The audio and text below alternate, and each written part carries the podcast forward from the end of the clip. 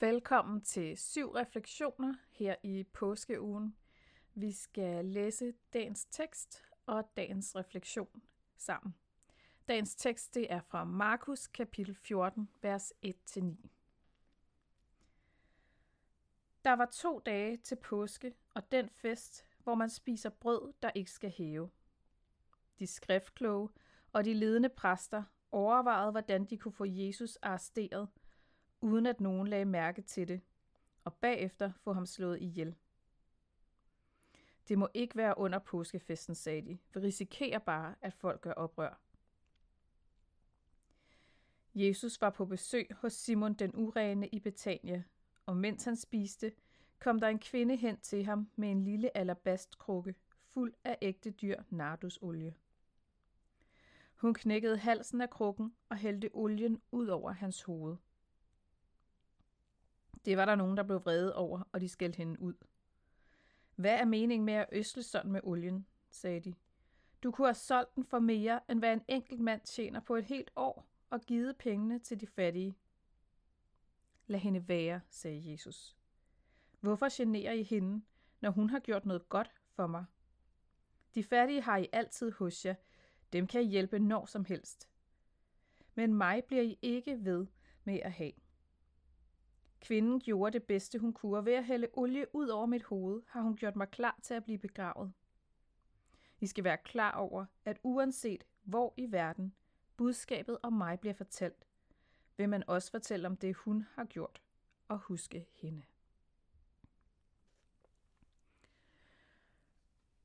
Onsdag aften i den hellige uge er Jesus igen i Betania, hjemme hos Lazarus, Martha og Maria, hvor der serveres en middag til hans ære.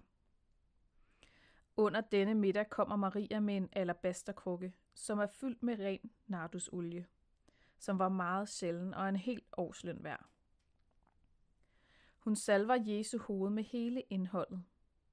Det er Marias ekstravagante måde at anerkende, at Jesus er Messias, den salvede konge af Israel. Det virker til, at Maria siger, at det er på tide, at Jesus bliver offentligt anerkendt som Messias.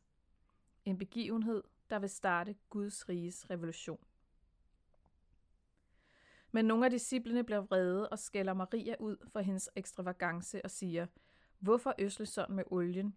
Denne olie kunne jo være solgt for over 300 denar og givet til de fattige. Og lad os være ærlige. Hvis vi ikke allerede kendte denne historie, ville vi forvente, at Jesus ville være enig med disciplene i deres irettesættelse af Maria.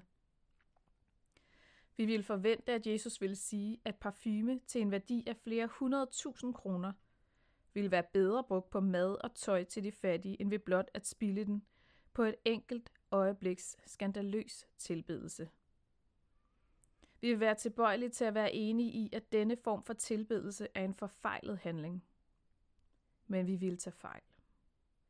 Jesus forsvarer Maria ved at kalde det, hun gjorde, for en smuk gerning, og det giver os meget stof til eftertanke. Er det ikke sandt, at der ikke er noget, der har højere prioritet, end at gøre gode, retfærdige gerninger?